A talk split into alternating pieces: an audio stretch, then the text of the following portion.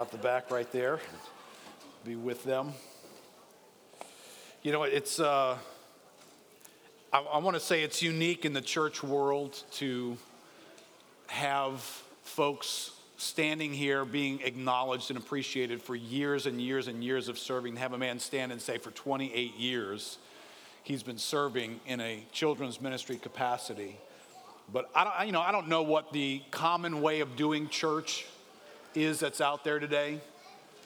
But unfortunately, longevity of relationships is not a feature in most churches. I don't know what the average stat is, but people tend to, to move from place to place pretty quickly. Uh, can I, I just appreciate the fact that God calls us, this is not the message, by the way, God calls us to relationships that aren't these surfacey, I don't really know you, so therefore you really can't offend me kind of relationships. God calls you to get to know people, even to the point where you've gotten to know that they're not like you and they don't like you. and yet you're still called to love them and walk together with them for the glory of God. And that produces 28 years of serving. And so, one of the things I, I want to encourage each of us here as we aim at what does it even mean to be a part of a church? Uh, that's what it means to be a part of a church, that you serve for generations. I love the fact that in this church, and this has been a common event, that one generation served kids and young people in a generation, and that generation turned around and became their pastor. I mean, I'm, I'm a 19 year old kid who came into the church. I was watching Phil last week pray for one of my boys who's about the same age. He's a little older than I was when I first came to this church. And, and you know, having the thought, that same man prayed for me when I came forward for prayer times, when I was that age. And he is still here praying for young people today. Listen, that shouldn't be that unusual. That should be what it looks like for godly men to love people in good times and in bad for longevity and walk together for the glory of God. So I applaud that. I'm grateful for the Farrells and Steves and Phils and uh, some of these ladies and, and missionettes have been serving uh, as long as some of these men have been serving. And so thank God for your heart to, to be dedicated to God's people for such a long, wonderful period of time. Grateful for you. All right, well, this morning we are continuing our study. Uh, yes, if uh, the Royal Ranger Missionettes are having lunch today to present some of their awards, and so obviously, if, if your kids are in Royal Rangers and Missionettes, uh, please come and be a part of that lunch today. It'll be a brief award ceremony and some time of fellowship around lunch. If you'd like to find out more about Royal Rangers and Missionettes, please come and join them for lunch today. If your kids are in that age or you'd like to serve in that capacity, you're welcome. Come join us again today, and that way you'll get to know the program a bit more as well. Um, do want to thank you guys. Forgot to mention, thank you for praying for uh, me and the other leader, the regional leaders in Sovereign Grace. We had some meetings this week in Charlotte uh, for most of the week, and I appreciate you praying for us and praying for the larger mission that we're a part of uh, as one local church among many. All right, well, today we're, we're venturing into 2017 very mindful of being healthy Christians. And so we have wanted to spend some time early in the year here being honest with ourselves and, and taking a moment to discover am I really in a place where I'm healthy? Or am I just going to just run into the next year and I'm going to be the same kind of Christian uh, that I was last year as the same one that I was bef- the year before? And I don't even know, is this, is this a healthy version of what it means to be a Christian or not? Well, we want to stop and ponder that. You know, let me encourage you in what we're doing here. We're listening to these messages, discussing it in our small groups. Every person is being asked to go online, fill out a spiritual health questionnaire, and then we take those and we set up an appointment with you to sit down with you individually and just talk about what's healthy and, and, what's going on in your life and how can we encourage you in some areas. Maybe give you a prescription, give you some multivitamins to take home with you to help strengthen your spiritual walk. And let's go into this year being as healthy as we've ever been as we walk with God. But here's something that we discovered last week. We brought up, we visited the people in Amos's time back 760 BC, discovered their lives were very similar to our lives. We discovered something that I think remains true, it's going to be true for the rest of our lives. Being healthy and being prosperous is a challenging combination. It's been challenging for Americans. We are, we are the wealthiest, most prosperous nation in all the world. But as we looked last week, real briefly, we're not exactly, even physically, the most healthy people in all the world. Spiritually, Europeans and the Western world, America in particular, are not exactly the most healthy spiritual people on the globe. There are much healthier Christians elsewhere, people who have interacted with God at a level that is more life transforming, more joy satisfying in their lives than what even American Christians are experiencing. So there's something of a strain, of a challenge of this relationship between being healthy physically and spiritually and being prosperous. It was true when we studied Amos last week. They were coming out of one of the most prosperous times in the history of Israel. Yet, there is no other period in the Bible that awoke more prophets than that period of time did. When you start reading the prophets, the written prophets in the Old Testament, they get birthed out of a season of prosperity, and there's one after another is going to come and speak to this nation for a couple of hundred years almost, addressing their life and their waywardness and their distractions. So, what is it about prosperity and good times that lend itself to not being healthy? We might want to discover that because it looks like for the rest of our lives, we're going to live in a land of prosperity. That looks like it's going to accompany us.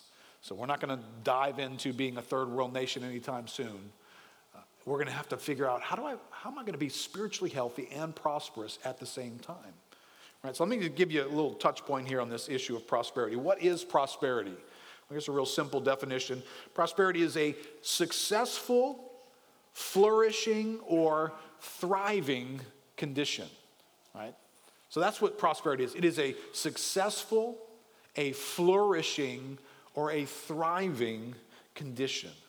And there's something, everybody needs to get this. There's something uniquely challenging about being successful. I mean, we aim at that. We feel like of all of life, we want to be successful. We want to be flourishing. We want everything we're putting our hands to to go well, to have a positive event take place as we give our lives to something. But be, be warned when you get that and you are flourishing, you will find a unique set of challenges in that setting. That's different than if you didn't have that success. One of the things that prosperity brings is a life with access to abundant options and pleasures. Right? When you are prosperous, you've got more options than the guy who's not. When you've got some wherewithal, when you've got power, you've got influence over people, you've got money in your bank account. If you didn't have any of those things, your options would go down in life. So prosperity brings options. And when I have options and power, I get to spend it on my pleasures. Right? That's why we have so much luxury in this country, because we've, we've got more in our lives than bare minimum which means if I'm going to go out and spend myself on some of these options, they're going to sit in the category of pleasures, things that I like, things that I enjoy. I've got options here, right? So prosperity brings with it these unique challenges of options and pleasures. And, and listen, the path of pleasures is, is a tricky path to navigate. You start down that path where you can indulge things that bring pleasure to you, that, that's a tricky path to walk. Right? Remember, we said this a couple of weeks ago. We learned that the nature of temptation from James chapter 1 is that we are tempted when we are lured and enticed by our own desires. Listen, if I don't have a desire for something, maybe even have an aversion, that's not my choice. I don't care for that. I don't want to be near that person. I'm not attracted to that. Don't want that. It's really hard to be tempted by those things, isn't it? It's not until in me there is this craving or desire or value or longing for something. Now that thing can tempt me. So prosperity brings with it the opportunity to have more stuff, to have more things, to exercise my choice to have that preference or that pleasure over there. And you know, when we visited last week the people in Amos, they didn't navigate that season very well. Prosperity for them created problems for them. They went wayward. Right? And this, this is, you know, Jeremiah is one of the prophets who gets awoken during this season of prosperity and wandering of God's people. And this is what he says in Jeremiah chapter 2, verse 7. Listen to what he says to these people. God says, I brought you into a plentiful land to enjoy its fruits and its good things, right? That's prosperity, right? God says, I brought you into a land for that. But when you came in, you defiled my land and made my heritage an abomination. The priests did not say, Where, where is the Lord? Those who handled the law did not know me. The shepherds transgressed against me. The prophets prophesied by Baal and went after things that do not profit. Right, so here's a category of every influential person, every leader in the setting here, once they got into the land of prosperity, they, they lost God. They lost their way. They, they had knowledge of things, but they didn't have intimacy with God. They stopped prophesying in ways that represented God and began to represent the views of the land. Right? It's, it's challenging to do prosperity. Can everybody get that? Verse 9. Therefore, God says, I still contend with you, declares the Lord. And with your children's children I will contend. For cross to the coast of Cyprus and see, or send to Kedar and examine with care. See if there has been such a thing. Has a nation changed its gods, even though they are no gods? But my people have changed their glory for that which does not profit. Be appalled, O heavens, at this. Be shocked be utterly desolate, declares the Lord, for my people have committed two evils. They have forsaken me, the fountain of living waters, and they have hewed out cisterns for themselves, broken cisterns that can hold no water. And that's an interesting thing. Jeremiah, in that moment, awakens us to something I think we, we need to be careful to pay attention to. When you live in a prosperous setting, you live in a prosperous times and you've got these pleasures and these options available to you. Here's the two dangers that await us. You're going to forsake God. That's a danger.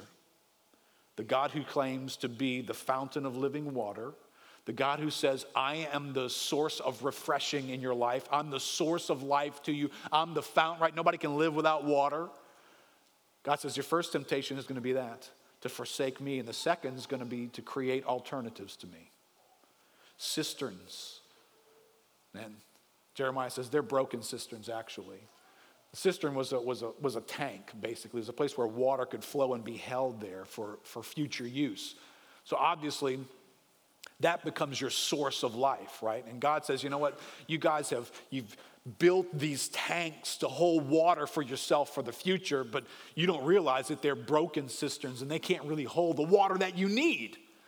And yet you're looking to them to provide water to you. Now, where does this kind of stuff come from? How does this happen for us? Well, it happens in a land where there's other options besides God. It happens when you can go find the source of your life somewhere else. You don't need to look for God. You can find something else to occupy yourself this week. Find something that you're interested in. Find a hobby that you've always liked. Find a talent that's in your life. Find areas where you've been complimented because you're, you're attractive or you're smart or you've got power and influence. You've got a, a persuasive personality. Go find that stuff to be your source for life. And listen, that's what we're tempted to do in our land of prosperity. Go carve out cisterns in those kinds of categories and look to them to be our source and provide for us. That's the unique challenge of a flourishing setting like prosperity. Pleasures sit outside of God and they tempt us. All right, so be careful. Now, what do you do with that? Because I'm about to shift gears, and if some of you have paid attention to things that I normally say, you're going you're going to scratch your head a bit for the next 45 minutes here. So, what seemed to be this is a no brainer, right? If pleasures create opportunities for waywardness and drifting from God and developing affections for the world, then hello, no brainer, then let's just cut back on the pleasures. Let's eliminate pleasures, or maybe if we don't eliminate them completely, why don't we just shrink them down to very, very small elements so that our life is just simpler. It's a stripped down version with very little pleasure in it because we want to guard ourselves from going astray. Okay, well, you may be familiar, if you're a bit of a philosophy person, you'll be familiar. If you're a church history person, you're familiar with these words. Words like asceticism, pietism, monasticism. When you visit church history, you find out this is what the church did when it recognized, you know, if we got too much going on in our life, we tend to go astray. So, how about if we just cut back? And so you get to the 17th century, you get pietism gets put in place. It's this invitation for a very structured, limited, disciplined life. Keep some of those things at bay. But you can go all the way back to the fourth century and monasticism, right? The creating of monasteries and monks who lived in the desert by themselves had a view of spirituality that to be spiritual, to be healthy spiritually, one needs to strip their lives down to bear nothing. Otherwise, if you got too much stuff in your life, no question you're going to go astray. So let's just divorce our lives from stuff. It's an interesting insight here from Justo Gonzalez, who writes the book, The Story of Christianity. It's a great historic presentation of Christianity. And he writes this in the fourth century, and, and some prosperous times have finally showed up for Christians in the fourth century, right? Up until the first few hundred years of the Christian church, persecution was the feature of being a Christian. If you were a Christian in the first few hundred years, you were going to be persecuted ostracized, jobs would be hard, success would be hard. Not impossible, but it would be challenging. And then the emperor, the Roman emperor Constantine, has this encounter with a cross, an image on this bridge right before he goes into battle. And he claims to have been converted to Christianity. And he turns the Roman Empire and says, Hey, we got to stop persecuting these Christians. Matter of fact, Christianity needs to be the national religion and it needs to be promoted and it needs to be okay. And so once he created this setting where Christianity could be accepted, matter of fact, you could even gain something by becoming a Christian now. There were some good things about being a Christian. Well, it quickly went from persecuted to prosperous in some ways, peaceful, a setting that was inviting and not threatening like it once was. And that began to have an effect on people's spirituality. Prosperity does what prosperity does it began to pull people down spiritually. So here's how they responded to this. Listen to this thought. It's kind of a long quote, but stay with me.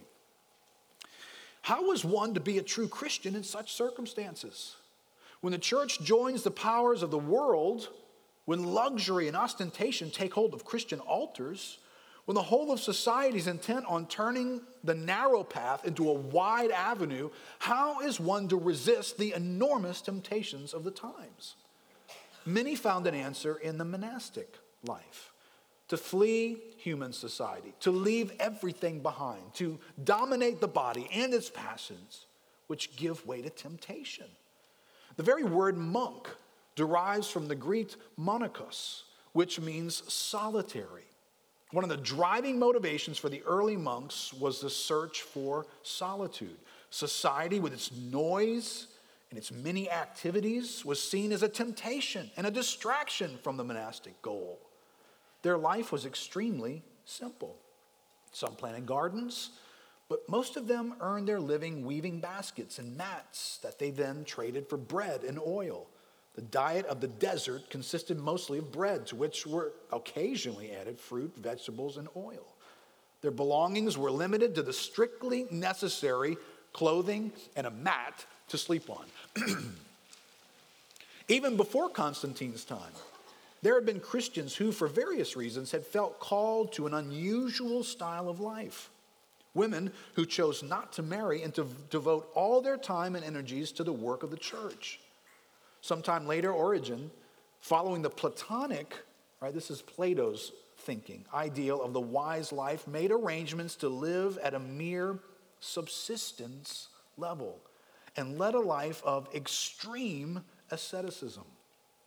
Also, although Gnosticism had been rejected by the church, its influence would still be felt in the widely held notion that there was a fundamental opposition between the body and the life of the spirit. And that therefore, in order to live fully in the spirit, it was necessary to subdue and to punish the body. Now, I know there's a lot in there, and I don't want to take time to, to develop all those thoughts. But common in the New Testament and in church history, and maybe in some ways today, and still present in the world, is this idea that with the knowledge that there is a spiritual dimension to our lives and a physical dimension to our lives, then we're left with how do we treat these two dimensions? Well, Gnosticism, which borrowed some ideas from Plato long before, created this aversion to anything physical. Anything physical, Gnosticism taught, was inherently evil. So the physical dimension of your life was inherently evil. So if you if you let that physical dimension get around any kind of pleasures, it was going to obviously indulge and destroy you. And so it was evil, it was corrupt, and so it drew a line. So all your energies, all your devotion, all your activity was to be into the spiritual realm, and you were hostile to the physical realm. So Plato developed this idea, Gnosticism furthered this idea. Eastern ideas are filled with this idea. When you get around Buddhism, Buddhism is transcendental. It's trying to transcend the physical dimension of one's life, it's trying to separate oneself from being physically connected to the world that you live in. So these, these ideas are all around us. Are, are these God's ideas? Is this, this how God wants spirituality and healthy spirituality to be done? Well, I'm, I'm going to I'm gonna take you, I'm hopefully going to sprint through this, but I'm going to give you a, a sense of what the Bible has to say about how God created us. I'm going to make this point today, if you don't remember anything else. God wired us for pleasure. The being that you are and I want to make this point today the being that you are is both physical and spiritual. It is both. That being is wired for pleasure. And for you to adopt an attempt at being healthy by eliminating or stripping down pleasure to its bare minimum, you're going to be trying to do Christianity with an idea that's foreign to God's original design for you. You're going to need something different. So we'll cover some of this this week uh, and a little bit more next week. So turn to Amos with me. Let's, let's go back to where we were last week just for a moment. Remember, Amos is one of the first prophets, perhaps probably the first writing prophet on the scene for a prosperous people who think they're healthy, think they've got it together, they got money in their bank accounts, success against their enemies, their cities are in good shape, things are going good for them. But spiritually, they're not healthy. And Amos shows up to announce that. And after eight chapters of describing their lack of health and pronouncing God's judgment upon them, we come to chapter 9. And this is how God ends his proclamation to them. This is the last thing he's going to say to them. Verse 11. In this prophecy of correction, God says, In that day, I will raise up the booth of David that is fallen and repair its breaches and raise up its ruins and rebuild it as in the days of old, that they may possess the remnant of Edom and all the nations who are called by my name, declares the Lord, who does this. Behold, the days are coming, declares the Lord, when the plowman shall overtake the reaper and the treader of grapes, him who sows the seed. In, other words, you're going to be so fruitful that these seasons of planting and reaping, they're going to stumble on top of one another. They're going to have these long delays and breaks. You're just going to go from fruitfulness to planting, the fruitfulness to planting, right? That's what's waiting you. The mountains, verse 13, the mountains shall drip sweet wine and all the hills shall flow with it. I will restore the fortunes of my people, Israel, and they shall rebuild the ruined cities and inhabit them. They shall plant vineyards and drink their wine, and they shall make gardens and eat their fruit. I will plant them on their land, and they shall never again be uprooted out of the land that I have given them, says the Lord your God. Wait a minute. This is the stuff that messes them up. You're going to give it all back to them? Isn't this why they go astray? They get all this stuff and then they leave God, forget about God, go find other sources, marry themselves to these broken cisterns that really can't provide life, but they're stupid. They go after them anyway. And God says, Oh, no, I'm, I'm going to give all that stuff back to you. You do see that here, right? And now you're going to see it all over the Bible. Right, remember this line from Jeremiah chapter 2? Remember, Amos is 760, Jeremiah is closer to about 600. So this is 160 years later when God, through Jeremiah, says, I brought you into a plentiful land to enjoy its fruits and its good things. What were they doing in this land with all this stuff to eat, all these cities to enjoy? What were they doing there? Were they rebelling against God? Had God said, hey, hey, hey, hey, you want to be godly? Right here in the desert. See where you can't see any color? Everything's brown? Right here. This is the rest of your life right here because I want you devoted to me. I want every ounce of affection that you have, and I don't want, I don't want you to be distracted from me for a second. So I know that looks like a green cactus way off in the distance. It's not. You park it right here. And then they said, No, no, we're going to go in this other land. This land has got a lot of stuff in it. It's got great things to eat. There's lots of color and texture, and we can do business there. It's much better. Are they in the promised land by rebelling against God? No. God says, I brought you into a plentiful land to enjoy. To enjoy. There's a strange disconnect between enjoying life and knowing God. See, it's still in us, right? I mean, don't you have this little bit of sense of false guilt almost in you? That if you enjoy something besides reading your Bible, uh, you know, probably something sinful in this. I just know it. I just know I'm going to read a passage or go to church and Keith's going to preach something, and I knew this was wrong. Shoot. We're just waiting for the other foot to drop, right? If there's anything we actually enjoy doing, must be something wrong with that. But this is God's idea. I'm bringing you into a plentiful land to enjoy its fruits and its good things. Right? Now, this is not the first time we have bumped into this idea about this promised land, this place of everyday enjoyment, right? Because that's what's going to get featured here. There's all kinds of stuff that God says, I just want you to enjoy this on an everyday basis. That's my plan for you. That needs to be a reminder for us, right? Let's run through these verses in Deuteronomy. Remember what Deuteronomy is?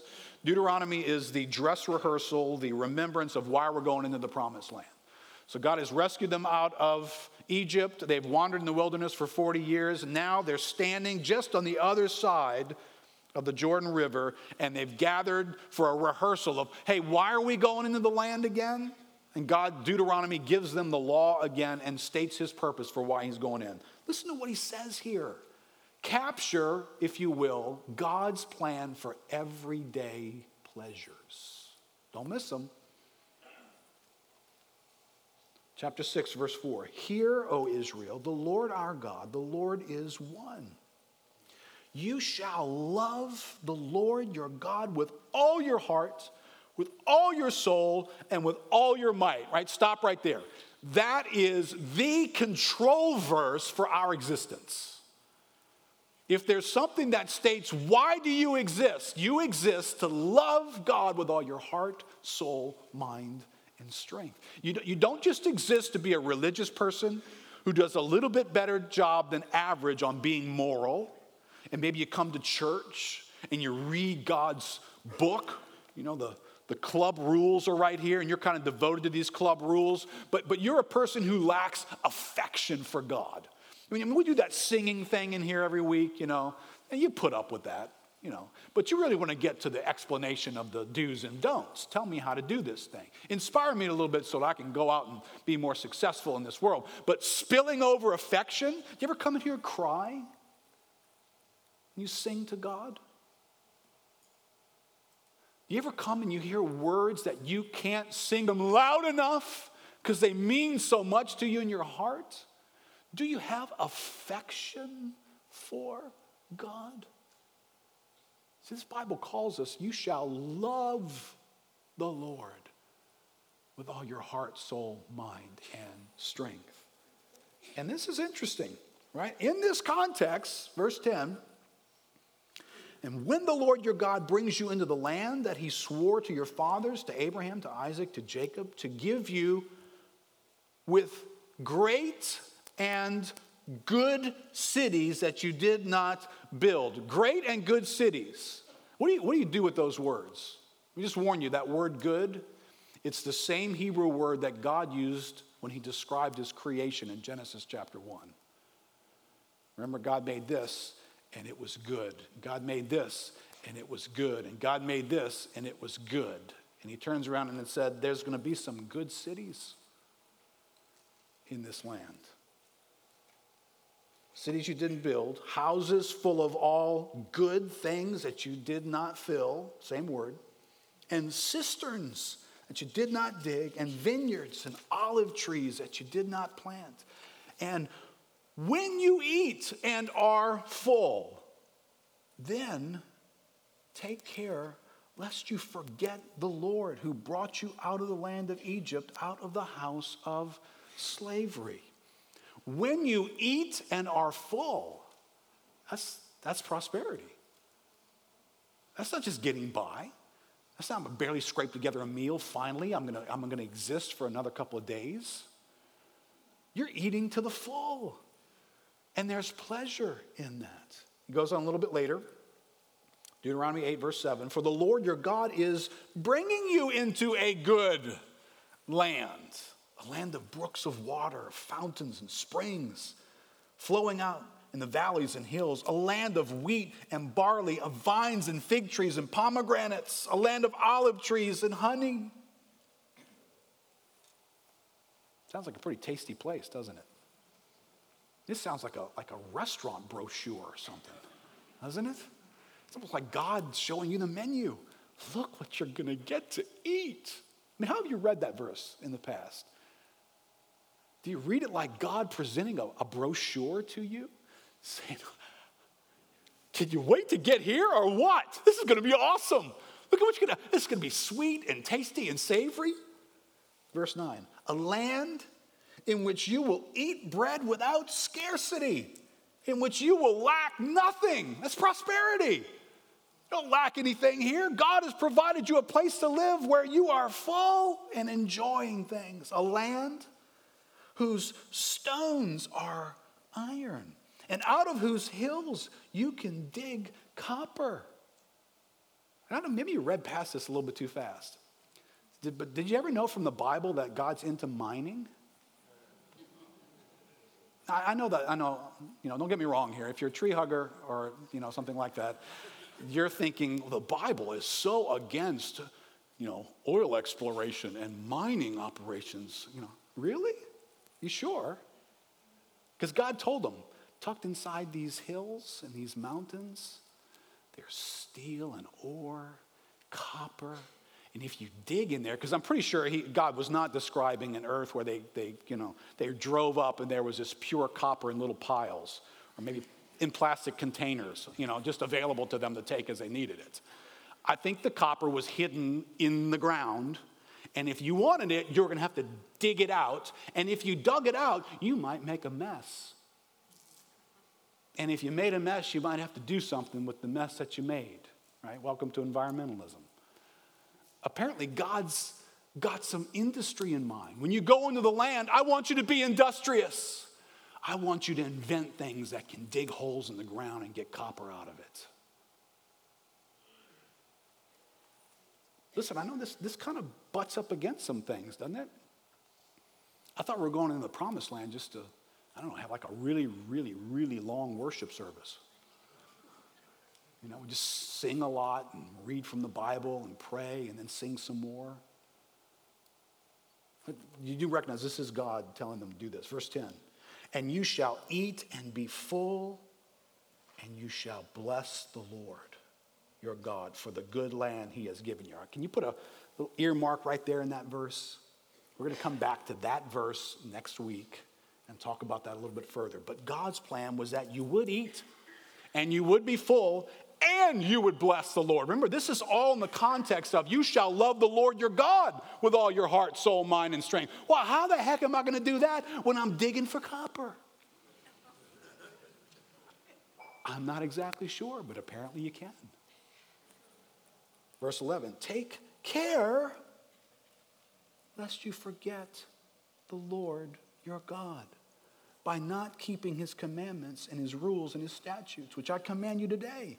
Lest when you have eaten and are full and have built good houses and live in them, and when your herds and your flocks multiply, and your silver and gold is multiplied, and all that you have is multiplied, then your heart be lifted up and you forget the Lord your God. Apparently, prosperity is the other side of the coin of forgetting. But God still gives out this coin without doing away with what we think would keep us from forgetting. In Deuteronomy 8, verse 17, beware lest you say in your heart, you guys hear, you hear enough warning in this passage? Everybody hearing warning in these passages? Beware lest you say in your heart, My power and the might of my hand have gotten me this wealth. You shall remember the Lord your God, for it's He who gives you power to get wealth. I know I run a risk here because some of you maybe come from churches where prosperity was taught and it was taught a lot, and, and you may even have a sense of allegiance to it and how it was taught. So give me a chance here just to step on your toes and, and, and not blow me off. Whenever I have heard prosperity people handle that, they present it to you with the idea that, hey, did you know that God has given you the power to get wealth? So get your butt out there and get you some. That's how it's presented. What are you doing? Get out there and get wealthy. Get, God's given you the power to get wealth. Get out there and get your wealth. All right, now, having read this more carefully, do you understand that's not the context of what's being said? The context is God is about to do something to bring you into a land, and you're going to find yourself very wealthy and blessed by Him. When that happens, be careful that you remind yourself that it's God who gave you the power to get that wealth. That's how you should preach prosperity. Not hand prosperity to somebody who barely knows whether Jesus is more valuable than a diamond ring. And say, God has given you the power to get diamond rings. Oh, diamond rings, I like that. I'm all over that. How do you spell Jesus? Well, we'll worry about that later. I just want to know how do I get the diamonds, man? Where's that copper at? You said there's copper here? Where, where do I find the copper? Wait, wait, wait, wait, wait. You're in this land to love the Lord your God with all your heart, soul, mind, and strength.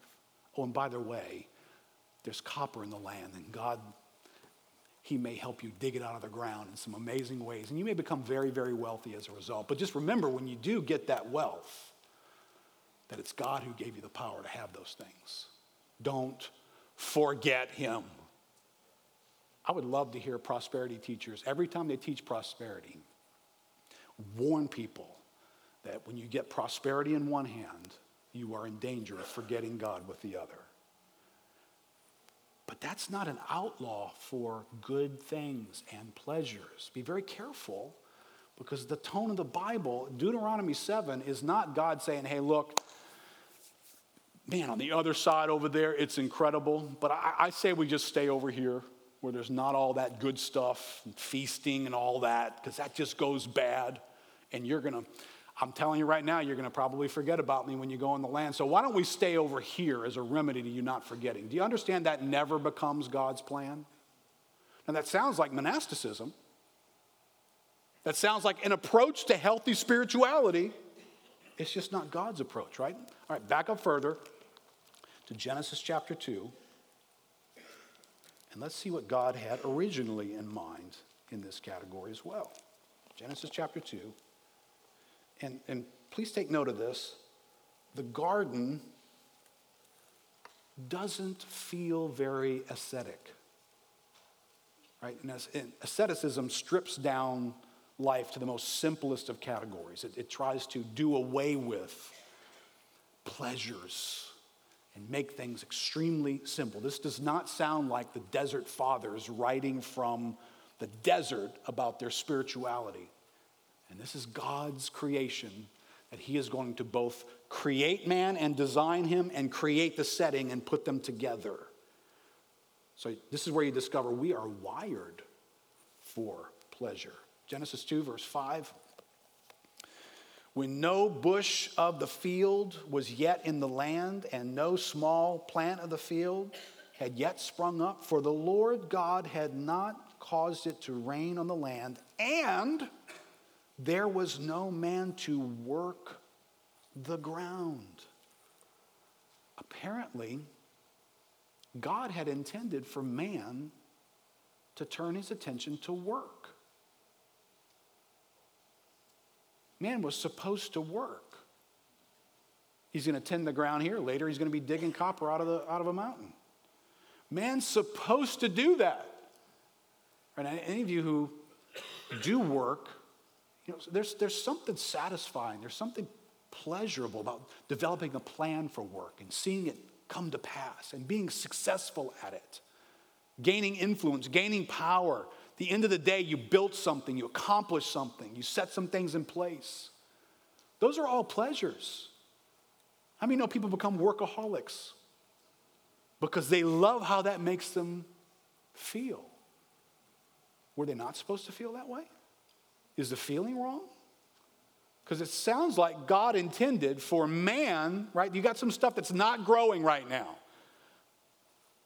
God said part of the reason because there's no man working it. So that means when man puts his hands to working this thing, all of a sudden it's like magic's to happen.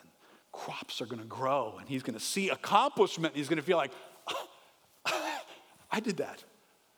I was a part of doing that. Look at that, right? How many of you, you've been a part of maybe building a business? You started out with a business that was about to fail, and you poured yourself into it, and you worked hard, and that thing became something, and now it employs all kinds of people. It's a multi-million dollar company. How are you supposed to feel about that? Is that, is that unspiritual? Feels like it can be, because I know most of the time we're standing up here talking about reading the Bible and worshiping God and praying. And so you can develop this approach to life that, well, that's the stuff that's spiritual. And other stuff, you know, it's kind of like, well, it's necessary, but I don't, I don't know how spiritual that is. Can you find your work in the Bible here? Originally in God's plan? Well, interestingly, yes, you can. Verse 6 and a mist was going up from the land and was watering the whole face of the ground. Then the Lord God formed the man of dust from the ground and breathed into his nostrils the breath of life, and the man became a living creature. All right, don't read past that too fast because that verse right there stomps on Plato, undoes Gnosticism. Be very careful what you just read. God formed man out of the dust of the ground and breathed into him the breath of life. So man is dust and breath. The Bible does not say this. Man, God picked up some dust and built a Toyota Camry and breathed man into the Toyota Camry. It doesn't say God formed a shell and put man inside the shell. Does it say that? No, but see, Plato made that very popular and it got picked up by Gnosticism and, and into Christianity. This idea that we're not really that, we're spiritual and we're not that. Um, no. I'm reading the Bible here. God formed man, not a house for man, not a shell for man, not a car for man. God formed man out of the dust and breathed his life into him. And what's interesting here is there's this is why this is so important to get. In this part of man, there's all kinds of pleasures. When God formed man, he, he gave him eyeballs that see things. And he gave him taste buds that taste things. And he gave him hormones, and he gave him emotions, and he gave him affections. He gave him ears to hear everything from the different bird sounds to the, the wind blowing through the trees to music. Right? This is pleasures live in the dust part, don't they? And they live in the other part as well. But if you're not careful, you're going to develop a theology that says the pleasures from the dust part of me are evil and are wrong, and I need to stay away from them. And that's going to become a massive problem because you live in a world that seems to be wired for you to enjoy it. It constantly wants to reach out and touch that stuff in you. I mean, color. You get that God made the world colorful and then He created eyes for us to see the color. Now, if God wanted me not to stare at anything, God just make it black and white. Or make me like a worm with no eyes. I just kind of inch around through life, you know, feeling my way around. I can't see. I don't know what you're wearing. I don't know whether you're got blue or red on. And, you know, I can't look out at the ocean and stare at it for hours because I can't see. God didn't want me to be distracted by those things, so He gave me no eyes. That's not true, is it? God gave you eyes. And then he made the world something to look at so that you go, wow, look at that. Oh my, look at that. And then he gave you taste buds. Right, I've used this example before, but, but everybody gets this that the God who created everything, he could have just stuck like a port in the side of your neck. And like a gas station, you just pull up. You got, you got no taste buds. You don't taste anything. You just kind of plug in and pour some goop in, and it goes in, and whew, I feel invigorated. I got fresh strength. No, he said, you know, I want you to smell it before you eat it. And then I want you to taste it every bite. Where do you think that came from? The fall? Is that from the devil? Right, this is from God, isn't it? This is God's purpose in his creation. Verse 8 the Lord God planted a garden in Eden in the east, and there he put the man whom he had formed. And out of the ground the Lord God made to spring up every tree that is pleasant. Hold that word firmly in your minds. Pleasant to the sight and good for food. So, into this garden comes all this variety of plants and fruits and color that is pleasant. Now, that word pleasant's a really loaded word. And it is the word God is using to describe how we would feel about what He created in the garden for us. It's the word hamed. It means to, listen, to desire, to covet, to take pleasure in, to desire passionately. It's the same word God is going to use when he says, Thou shalt not covet your neighbor's wife. It's the same word. In this moment, though, these things that God made were desirable. So you were in the garden, right? I don't know what your scenery looks like in the garden. what's Adam and Eve looking like in the garden? They just waiting for the worship team to kick the song back up again? You know, waiting, hey, can, can we just read a Bible verse and let's just, let's just stare at God. Do not look to the right or the left. Do not notice the bushes or the things hanging on the trees. Ignore that. Is that, is that your image of the garden? Or is your image of the garden, they walk over one hill after the other, staring out at what God had made that was pleasant, it was desirable, it captured their attention, and they went, oh my God. That's a curse word, isn't it? Can you say, oh my God? Don't you tell your kids to say, oh my gosh? I, am going to do a study on this. I'm going to come back to you next week and I'm going to tell you where the origins of oh my God is. But if I had my thought, the origins of oh my God are right here in the garden. It's humanity looking out at God's creation, knowing that God did that for his purposes and saying, oh my God. I know you've seen this, but oh my God. You made all this. And then they pick some mysterious fruit off of some tree and they bite into it. And it, the juice runs down their face, and they never tasted anything so sweet. And they look at each other and they go, Oh my God! One bite after another is just an oh my God after an oh my God after an oh my God. I think that's a more accurate picture of what the garden was like. It was full of delights and pleasures. So far, this ain't sounding like a monastery in the desert where you just don't, you just eat bread and bare minimum of that. Stay away from eating too much of the bread. And then it gets even more interesting. Verse 10 A river flowed out of Eden to water the garden, and there it divided and became four rivers. The name of the first is the Pishon. It is the one that flowed around the whole land of Havilah, where there's gold. Oh, really? Gold. And the gold of that land was good. Oh, my. Bdellium and onyx stone are there. Oh, we're back into mining again. All right, so can you imagine that at some point the descendants of Adam who were nerdy engineers are going, I can't wait, because I don't think the gold, again, the gold wasn't like in little nuggets just sitting on the ground for them. I think they were going to have to find the gold.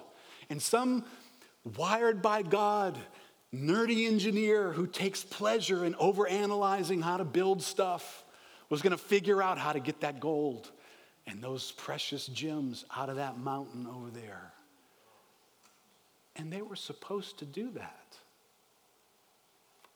And they were supposed to enjoy doing that in this garden. That sounds like pleasures all over the place. Right? And, and there's more here. Verse 18. Then the Lord God said, It's not good that man should be alone. I will make him a helper fit for him. All right, now, now you just got exposed to the fact that God designs things to fit together. All right, so the fact that the world has color and texture is designed for the eyes that can see it. So God did that.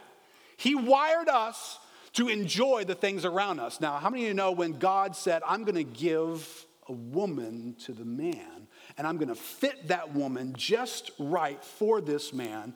God had all kinds of pleasure in mind in that relationship.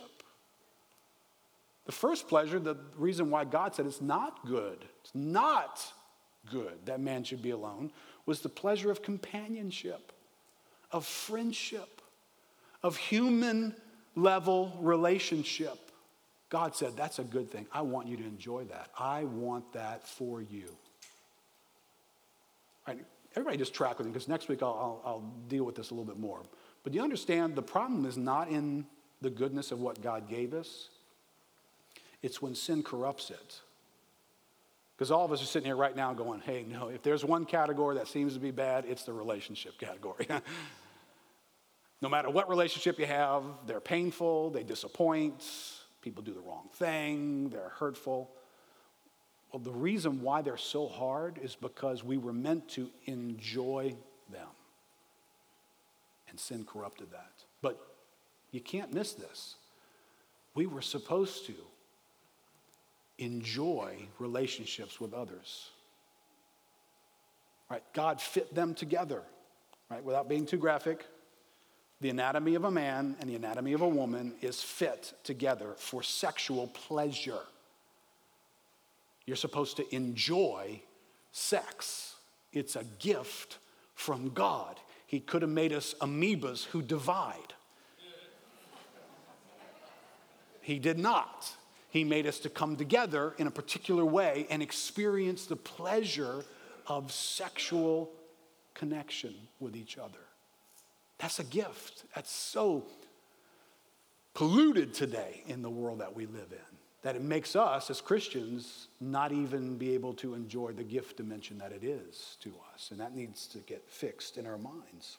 The pleasure of family and procreation, right? At some point, a little baby's to come in with all the little ways in which we enjoy this new little life and we kiss its little face and we hold it and we rock it until it goes to sleep. We put it in bed and we stare at it for hours. And all that was God gave us all that. And then they grow and they, they grow up and they have different dimensions in their lives that we get to participate in that. This, this is pleasure from God. And then God turns to the man and the woman and he says, Listen, I've given you the whole world. Subdue it, which is an interesting word. We won't get into that. Subdue it and manage it. And so here, husband and wife are going to go out into this adventure of managing and subduing the world. All these things are a sense of pleasure and enjoyment. We're supposed to enjoy these things. Somehow the problem can come in is we pick up Plato's ideas and Gnosticism's ideas and monastic thinking, and we, we build this division between physical pleasures, temporal pleasures, things in this world pleasures, and spirituality. And so to be healthy, what, is, what does that mean? I want to guard us. I don't want us to think to be healthy means no to that, no to that, no to that, no to that. That tastes good, feels good, you know, it's doing something for me. No, no, must be bad. Must be bad. And that's in us. And sometimes all we can hear that's good is, is Bible reading, prayer time, and worship services. And everything else, uh, that's the stuff we need to do, but it's really not good stuff. And just glancing through these things, obviously, this is God's plan and his idea. Let me give you a couple of thoughts here from an author that I will recommend his book next week to you. Joe Rigney, in his book, The Things of Earth, says this book was written to answer a simple question what are we to do with the things of earth? Embrace them? Reject them? Use them? Forget about them? Set our affections on them? Look at them with suspicious eyes? Enjoy them with a twinge or two of guilt? Why did God make this world? Why did He make a world for His own glory in Christ and then fill it to the brim with pleasures? Physical pleasures, sensible pleasures, emotional pleasures, and relational pleasures. Why did God make a world full of good friends, sizzling bacon, the laughter of children, West Texas sunsets, Dr. Pepper college football, marital love, and the warmth of wool socks? He goes on, he says, My aim is simple. I want to work with you for your joy, your joy in your family, your joy in your friends, your joy in your pancakes and eggs, your steak and potatoes, your chips and your salsa your joy in your camping trips, workouts, and iPod playlist, your joy in the Bible and worship services and in the quiet moments before you fall asleep, your joy in your job, your hobbies, your daily routine, And in and through all these things, I want to work with you for your joy in the living and personal God who gave you all these things and delivered you from sin and death through the work of his Son and Holy Spirit, that you might enjoy him and them and him in them forever. Listen, if we're looking at the Bible correctly here, I think we are, I have to do something with the fact I am wired for pleasure. God did that. And He made the world accessible to those pleasures. God did that. I'm going to need to learn how to live life so that I don't forget him while I enjoy these things. Because the same God who says, You will love me with all your heart, soul, mind, and strength, brings them into a land where there's lots of stuff to fall in love with. The same God did that. Apparently, it's not his plan that you and I strip our lives down to nothing, live on the backside of a desert, and then we'd be really, really, really spiritual. Joe Rigney goes on and he says, if we extend this divine endorsement of sight and taste, then here we see God enthusiastically endorsing our joy and delight in all sensible pleasures. That is, pleasures we receive through our bodily senses, pleasures that we see, smell, taste, touch, and hear, provided they are enjoyed within the boundaries established by the giver of every good gift. And we'll discover that next week. Perhaps God could have done it another way. He might have made an immaterial world populated by purely spiritual beings. Infinite wisdom preferred stomachs and tongues, and every combination of sour, sweet, bitter, salty, and savory that the chefs on the Food Network can discover. because that's what they are doing, discovering all the ways that God chose to communicate His goodness, His sweetness, even His bitterness to human palates. My guess is that it'll take a while. The creation of food, tongues, and the human digestive system is the product of infinite wisdom knitting the world together in a harmonious whole. This is God's creation. He made it this way for a purpose. All right, one more thought here because I want to I want to fully convince you. You have a last passage there is from Revelation. So I want us to see that from creation all the way to new creation, what God is after involves our pleasure. So we will never escape the pleasures that God has for us. Revelation 21, verse 1 says, Then, right, so here we are, we're at the very end now, right? We've come all the way to the end of God's created beings. He says, Then I saw a new heaven and a new earth. For the first heaven and the first earth had passed away, and the sea was no more. And I saw the holy city, New Jerusalem, coming down out of heaven from God, prepared as a bride adorned for her husband. Why is it that when you read that, you get that? Right? There's coming a day when I don't know where we are, floating, standing, I don't know what we're doing, but out of some other location comes lowered down the new Jerusalem, the city of God. And we're going to look on it, and you know how you're going to respond? I can tell you exactly how you're going to respond. You're going to respond, husbands, you're going to respond the same way that when you stood in a church building at an altar and the back doors opened up, and your bride, adorned with a, with a gown that she will wear one time to present herself to you for the rest of your life, and that door opened up and tears flooded your eyes as you looked upon this woman who's going to give her life to me forever. That's how you're going to feel when God lowers the city that He made for us forever to dwell in in front of us. Why is it that you know anything about how to respond in that moment? Because God made that bride walking through the back door pleasurable for you. She wasn't like the day the dump truck pulled up with a fresh load of sand for you to spread all over your yard. Remember that day? Doesn't feel the same. Because there's pleasure in the fact that I have a relationship with this one that's like no one else. And I'm connected to her for the rest of my life like no one else. And there's beauty in your heart toward her like no one else. Why do you know anything about that? Because your time here on earth taught you that to prepare you to see that which was glorious that was coming. Verse 3 And I heard a loud voice from the throne saying, Behold, the dwelling place of God is with man. He will dwell with them, and they will be his people, and God himself will be with them as their God. And verse 5 And he who was seated on the throne said, Behold, I am making all things new. Also, he said, Write this down, for these words are trustworthy and true. Then in verse 10, and he carried me away in the Spirit to a great high mountain and showed me the holy city, Jerusalem, coming down out of heaven, having the glory of God, its radiance, like a most rare jewel, like jasper, clear as crystal.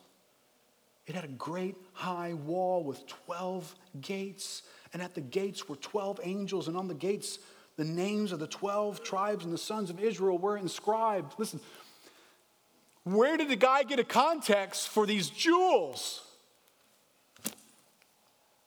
Out of digging them out of the ground and staring at them and going, oh, oh my God, did you see what I found inside that mountain? These jewels are unbelievable. Why are they going, look at the 12 gates on that city? Have you ever seen gates like that? They are freaking out over the gates. Now, see, all you architect, engineer nerds, there's to be stuff for you to enjoy there.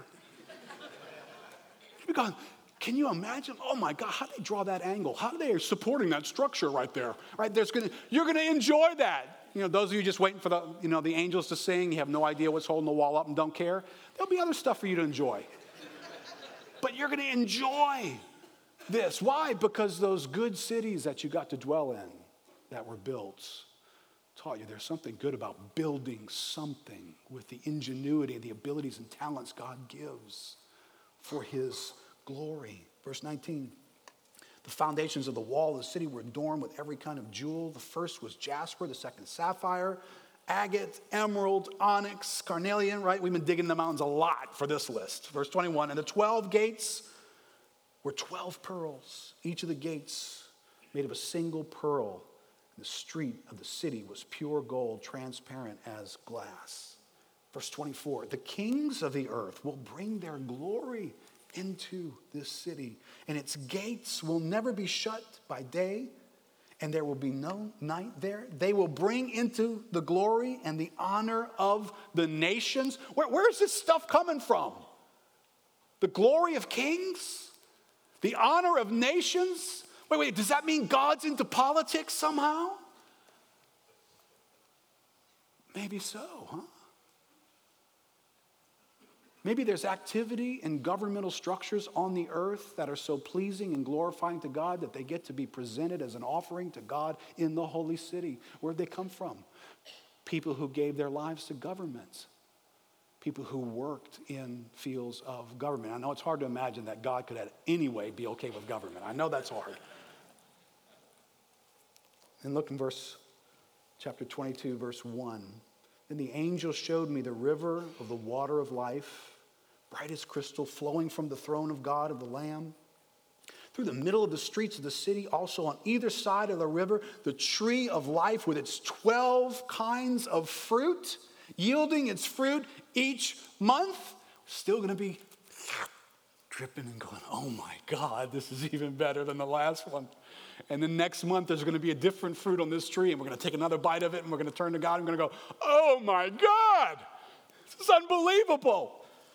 The leaves of the tree were for the healing of the nations. No longer will there be anything accursed. Now, listen to this, but the throne of God and of the Lamb will be in it, and his servants will worship him. All right, do you get this picture here? This is what we need to figure out. Even in the new city, there's all kinds of stuff going on.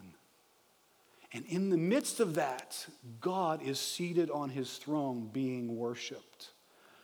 But apparently, we have glorified bodies that still see these trees that are lining the streets. We're still taking of this water that refreshes.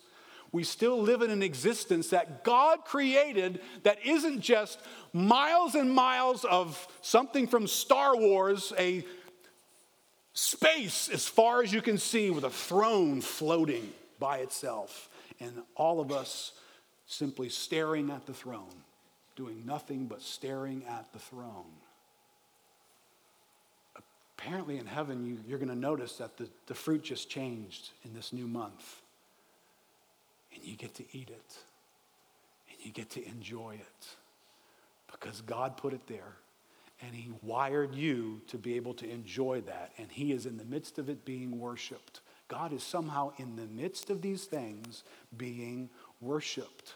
So this is not carnality versus spirituality. Here, go ahead and come up. I'm not running out of time here. Yeah. All right, I know that was a lot of information, but can I just say this? For some of us, it is a drastic paradigm shift because we're a whole lot more of Plato's disciples and Gnostics than we want to admit sometimes. So here we are, going to try to figure out how to be healthy in 2017 with this drastic dichotomy between being spiritual and living in a natural world. And yet, God created them both.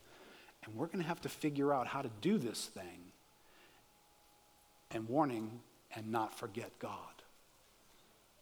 But the answer is not to go live in a desert and not have anything in your life and never take another bite of anything that you're going to enjoy and never look on anything that's pleasant. That's not the answer. It wasn't the answer in, the, in Eden. It wasn't the answer in the promised land. It will not be the answer in eternity. Something's the answer. We need to learn what that is. All right, so I know I, I just taught a lot this morning, but next week we'll sort through this a little bit better and we'll look at, okay, how do we do some of that here? Because we want to be healthy. Having been wired for pleasure, we want to be healthy now. Amen? Let's stand up together.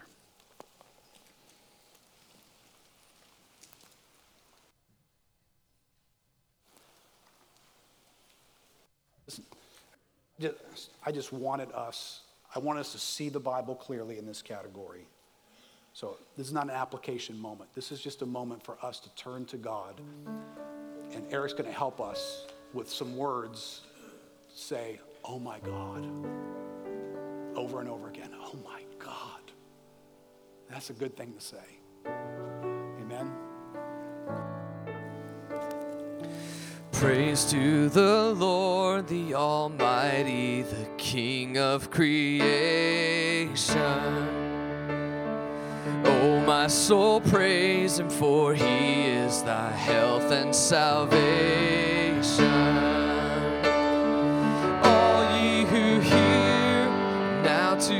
To his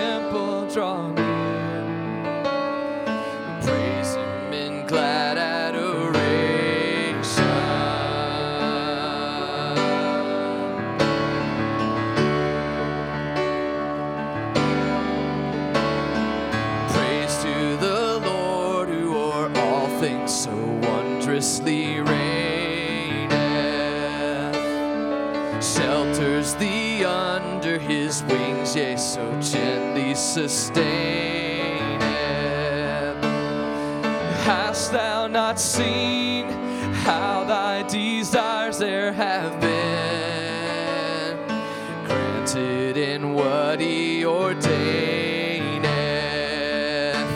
Hallelujah. Hallelujah.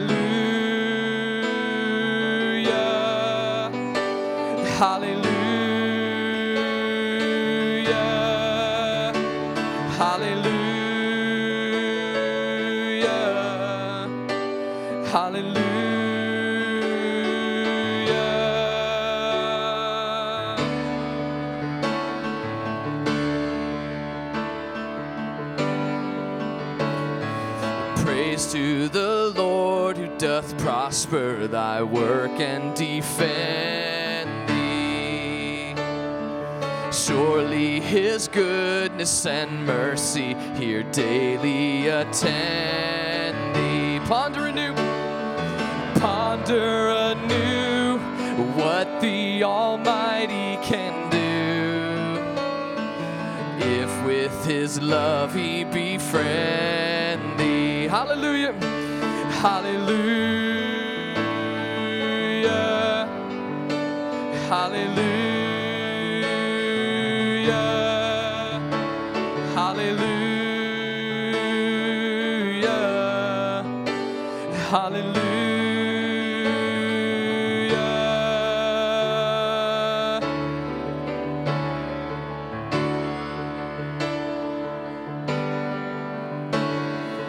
Praise to the Lord, oh let all that is in me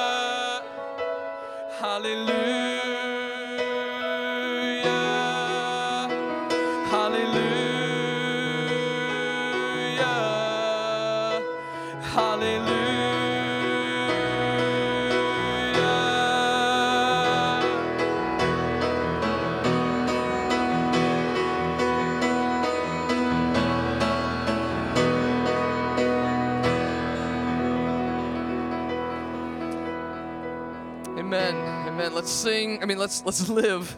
We just sang. Let's live this week aware of God's goodness, aware of his beauty, aware of all the pleasures that he has given us to enjoy. And let's let the sound of amen come from his people.